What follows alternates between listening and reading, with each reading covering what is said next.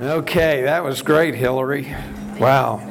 Boy, these testimonies are are really cool, and uh, what God has done in y'all.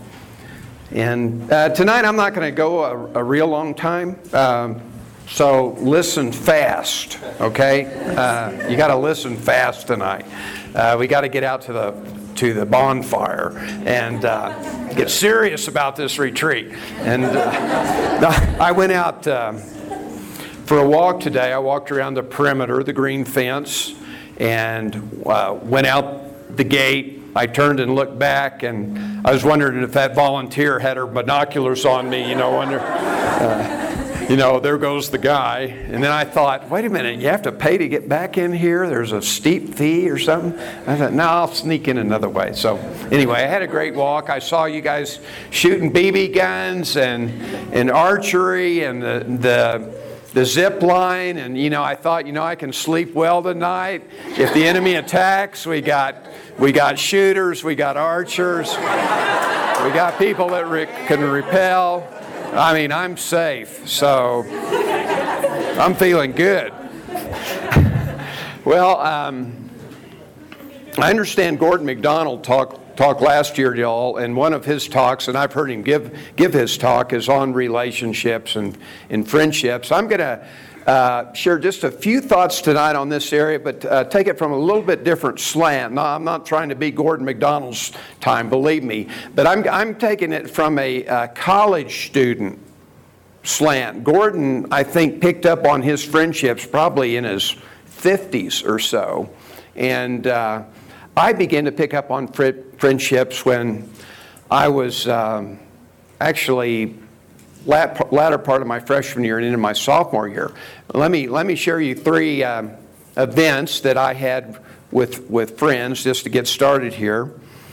Uh, I had a Phillips screwdriver, and uh, myself and my new friend Brett Yon were sabotaging a, a guy's radio that was in our uh, summer training program. Y'all are having a summer training program. Well, we didn't like the music this guy was playing, so we got into the back of his transistor radio and undid a couple wires, and uh, that was, you know, that's what friends do, you know. and uh, and then another time, uh, I was with uh, four friends that I, will I'll mention in a little bit. Brett, well, actually three: Brett, Larry, and Jack and myself, and we were uh, we had gone out to a small little church out in the country with Max Barnett, and he had preached, and this young couple. Uh, like one of your young staff couples, they had a couple of kids, invited us to their home for dinner. And so we said, sure. So we went out for dinner, and uh, this gal made a a big plate of fried chicken and, and mashed potatoes. And man, it looked so good. And we were hungry young students. So we go through the line and fill our plates and have a, had a great dinner. Well, at the end of the dinner, we went back to this little retreat place where, we were staying, and Max said, "Hey guys, can uh, let's gather around a second. I have something I want to share with you." So we said, "Great." And uh, he said, Did you all happen to notice how much chicken was left after you guys filled your plates? We had no idea. Our bellies were full. And uh, that's, you know, our eyes were on the chicken. And he said, Well, there was a wing and two backs left for this family of four uh, a husband, a wife, and their two children. And Max said, You know, guys, if you want to really have an impact for God, you're going to have to be aware of what's going on around you. And that was basically all that was said. I remember that to that day. That was in 1967. And I still remember it. And you know that when I'm out for dinner with, in a family setting, you know, I still look and see how many people are there and how much food is there. And, uh, you know, I learned that with these friends. Another uh, thing that happened in college, well, a lot of things happened in college, but I won't tell you about the time I put a candle on a piece of cardboard a, with a big plastic thing and lit it, and it floated up over the campus and landed on top of a dormitory. Uh, I won't tell you about that one, but um, the uh, yeah the, the uh, another time is uh, Max uh, asked us guys to go with him over to an old widow's home and we took uh, homemade ice cream stuff over, cranked homemade ice cream, and talked to Mrs. Dillard for about an hour uh, while we were cranking, and then stayed up eat, uh, eating ice cream with her. And uh, spent about two hours total. Okay, I've never done a Bible study on widows, ever. But in that moment, God touched my heart with older people in their needs, and especially widows, as the Bible speaks to them. And, and I did that with friends, and as Max helped us to grow. And so my, my college experiences uh, were very varied uh, with friends, but God began to build some relationships with me.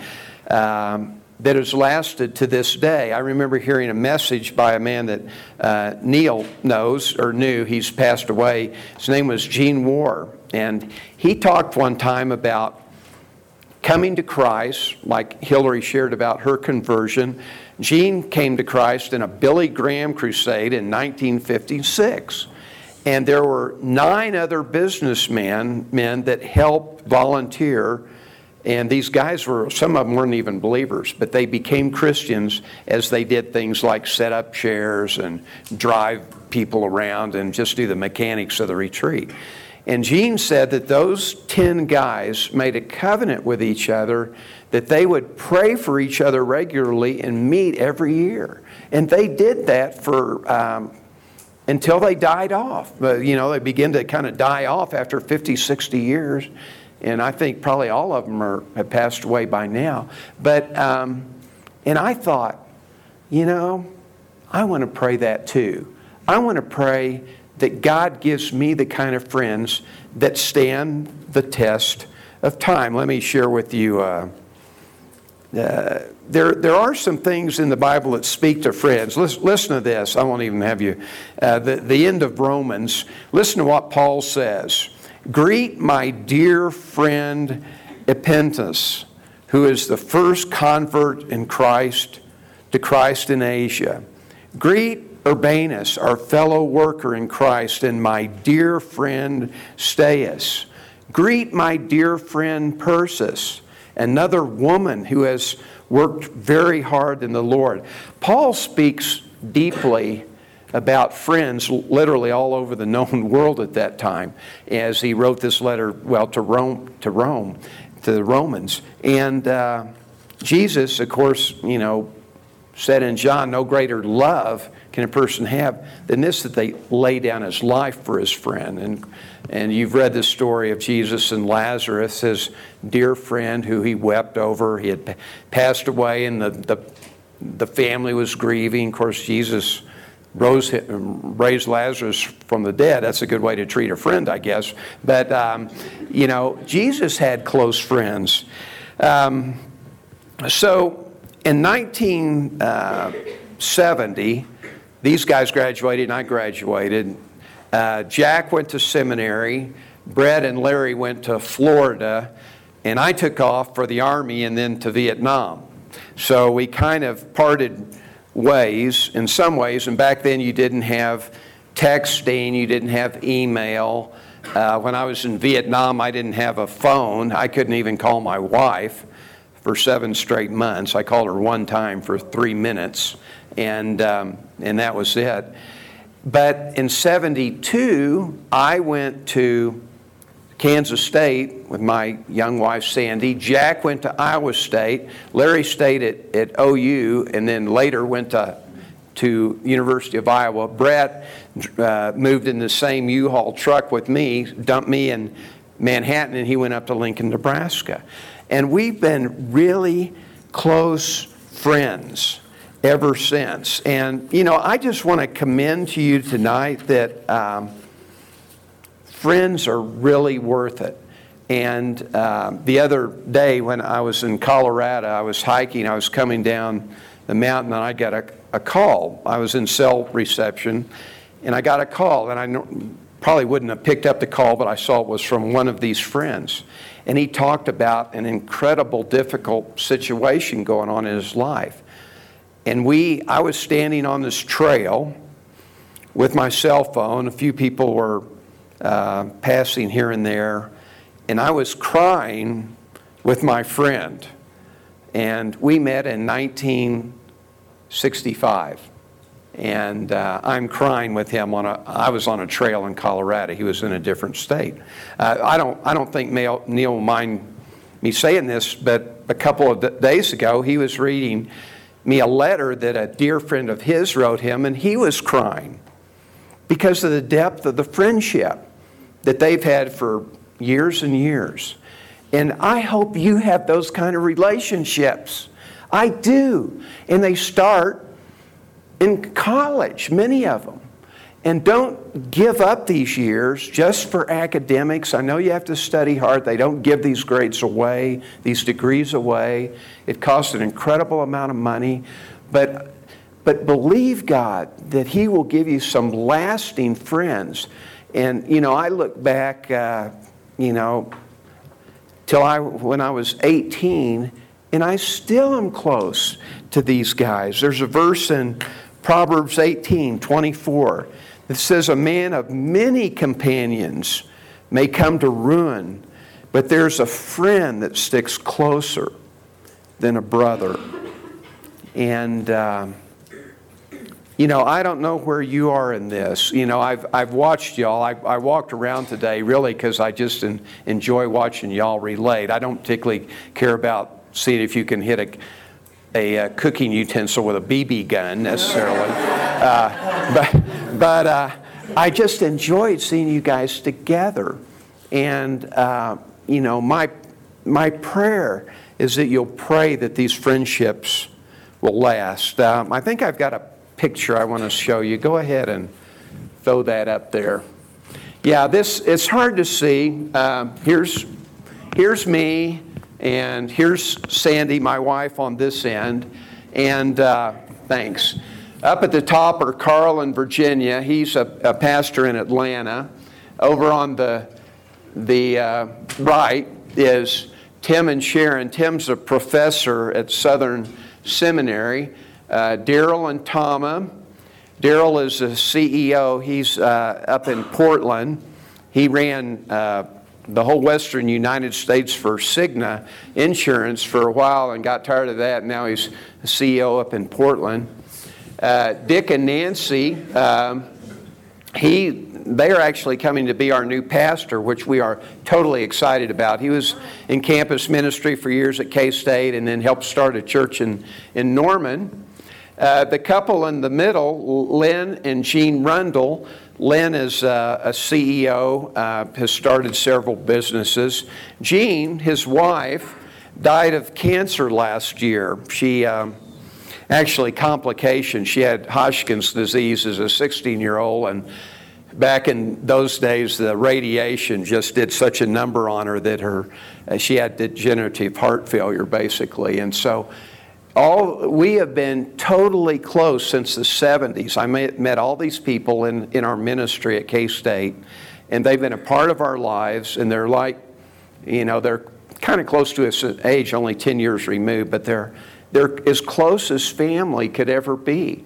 And, um, you know, when I had these friends in college, it just spurred me on to continue to build close friendships. And uh, you can go ahead and uh, turn the light back on. Um, so, you know, I hope that someday you will be able to have a photograph like that uh, of friends that you've met in college and in these years in your 20s. Um, it's so worth it. Geography, none of these people live in the same town as I do. Uh, Oregon, Atlanta, uh, Norman, Kentucky. Lynn's in Florida now. But we're just as close as we were, maybe more so than we were 40 years ago. And, uh, and it can happen. I mentioned this the other night uh, with my friendship with Neil. Geography doesn't have to deteriorate a friendship, it just doesn't have to. And uh, it takes some work, it takes some planning, but you can continue to be close to people. Let me share with you a quote from uh, General William Sherman to General U.S. Grant. I knew that wherever I was, that you thought of me, and if I got in a tight place, you would come if you were still alive. That's pretty good, isn't it? And uh, these are just military guys, but they had a rich friendship. And, uh, and that's what General Sherman wrote to, to General Grant. You know, I knew that you thought of me, and wherever I was, if I was in a tight fix, you would come and help if you were still alive. You know, that, I love that one. Um, one thing about friendships, uh, I've, I've, alluded this a little bit uh, before, but the idea of living your life below the waterline. And um, when, when I meet with uh, Larry and Brett and Jack, we meet uh, every April for four days. Uh, we, there's no like secrets in our life. And we talk about substantive things. Now, we have fun, we play poker, uh, we eat pizza. and if you will promise not to tell Max Barnett, we smoke a cigar uh, every year. And one, that's one a year. And, uh, uh and uh, you know, we have a blast, uh, but we, we share below the waterline. And I'll, I'll talk about my life. And uh, I'll talk, you know, we'll talk about the heartaches. We'll talk about the celebrations. And we're as, really as close as if we live next door to each other. And that's just the way it is, and we make time for that. We plan on it. It costs some money, it costs some time, but we do it. And you can do it too. Uh, it can happen, but um, you know, you have to have a start with it. Um, there's a lot of um, roadblocks to close friendship. And uh, one of them is I've got a quote here that is probably one of the most powerful quotes that I've ever read. It's uh, written by Dallas Willard. And I'm, I, want, I want you guys to see this as I read it. Willard says if you want to really experience the flow of love as never before, the next time you're in a competitive situation around work or school or ministry or sports or whatever, pray that the others around you will be more outstanding get more praise and more used of God than yourself. Really pull for them and rejoice in their success. If Christians will universally do this for each other, the earth would soon be filled with the knowledge of the glory of God.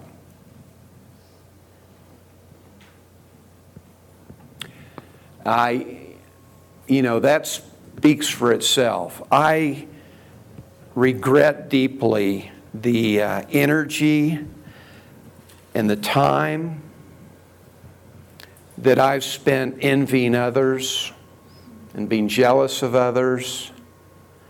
Um, that could be one of my greatest regrets in life. And, uh, you know, the comparison thing we live in a world that compares, you know, success and, you know, if we'll pull for each other, if, if we can find in our heart that Jesus is Lord and, and I want you to celebrate and you to be a success and how God created you. And I'll celebrate with you. There's a verse in Romans 12 15 that says, Weep with those that weep and rejoice with those that rejoice. Romans 12 15, I think. And I get it backwards. I rejoice with those that are weeping and weep with those uh, and weep about those that are succeeding because I'm I can be thrown into this envy and jealousy. So um, I hope you'll really consider that in your relationships because I think this is one of the big hurdles in growing deep relationships with each other.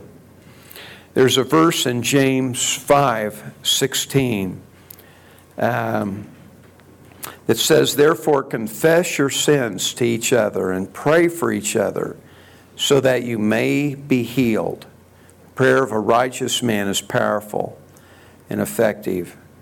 Um, one of the things that I've prayed for our group at Kansas State through the years that we would grow a culture of, of confession and, and repentance. Because if you're like me and like most of the students in Kansas, they have never heard a leader say, I'm so sorry, I was wrong.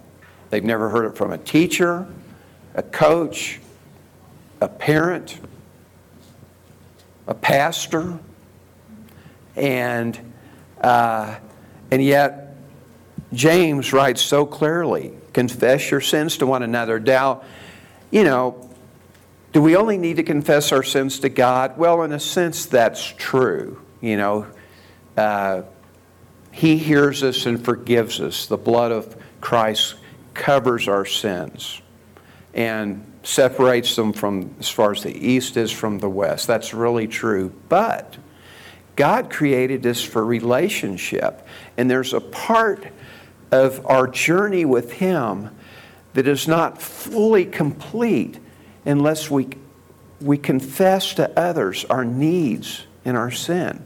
And in fact, this passage suggests that, that true healing only comes as we confess to others. I remember one time uh, I, was, I was going to seminary in, Kansas City, and so I was gone Tuesday through Friday, and so I was doing ministry Friday night and Saturday and Monday, and I was cramming a lot of stuff in there. And so we had our, our leaders meeting on Saturday morning at 7 o'clock. We had this church that let us meet there, and we'd come and scramble eggs and make pancakes and have Bible study. Well, uh, one Saturday morning, I overslept. And uh, I come staggering in about 7:45, and you know they're laughing and they're finishing up breakfast. Hey, Bob, know you had a long week, and and so you know we are start. We sat down. There were about probably 15 in this group, and so I thought, you know, I could I could let this one slide by easily. I could let it slide by because I've been gone all week over doing graduate studies. But I God spoke to me and said, you know these were all here, and you need to say you're sorry to them that you didn't didn't make the call. And uh, so I said, well, before we start our, our Bible study, I just want to say that I'm really sorry I slept in, and I just wondered if you would forgive me for that. I'm so sorry I, I did. I, I wasn't considering your time and your commitment. And so there's kind of quiet, and you know, two or three people said, Yeah, thanks for sharing. That was probably 20 years ago. So, like last year, I'm at a deal, and this guy comes up to me, and he said, uh, Bob, you probably don't remember this. Oh, I remember it well. Uh, uh, I always remember my screw ups, you know. Uh, but uh, um, he said, uh, the thing that I remember most about my college career, and he was involved in Christian Challenge, he was a small group leader. What I remember most was that morning that you said you were sorry for sleeping in. And uh, I thought, whoa. And So, you know, what I'm saying to you is your friendships, it's okay to say you're sorry. It's okay to say, you know, I haven't had a good week. I've had attitudes that were wrong. I've been jealous toward you. One, one evening at our campus, um, at the end of year, kind of brainstorming for the next year, um, we ended up spending about four hours together, people confessing their sins to each other. And, uh, you know, it was a healthy time.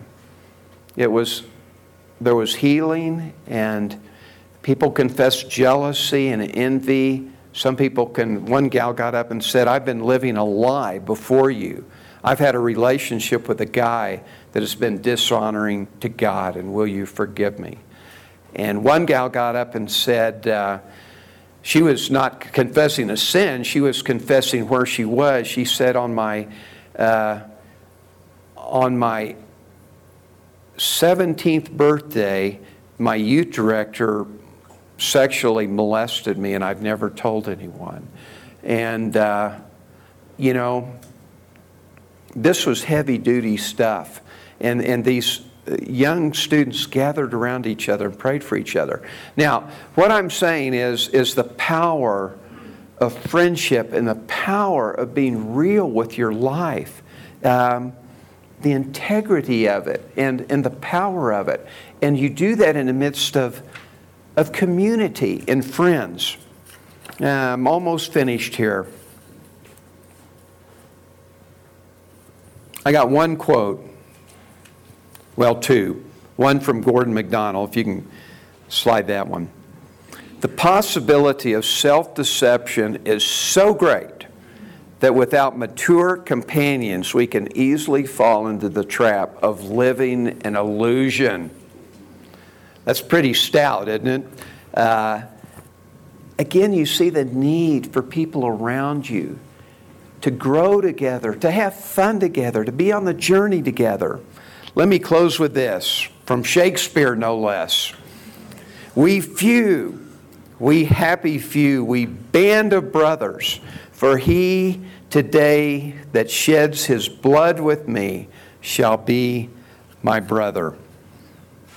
From Henry V. You didn't know I knew that. That is true. Uh, I hope you'll really, really seriously consider friends and growing deeply as a friend. Being a friend and being a friend to others and letting them be a friend to you. And uh, some of you have grown up in distant families where there wasn't a lot of affection and love, but we really need each other. That's why God created us. And I can tell you, looking back 50 years to college, um, 1965, it's really worth it. It really is. Let's pray together. Lord, thanks for again for our time together, and um, we thank you for the day we've had to be together. And I thank you that that you are growing friendships in this group, and I pray that they would stand the test of time. That years from now they would uh, rejoice in, in the relationships you give them to do journey with to do your pathways with, to grow together, to cry together, to laugh together, to love together. We pray in Jesus' name. Amen.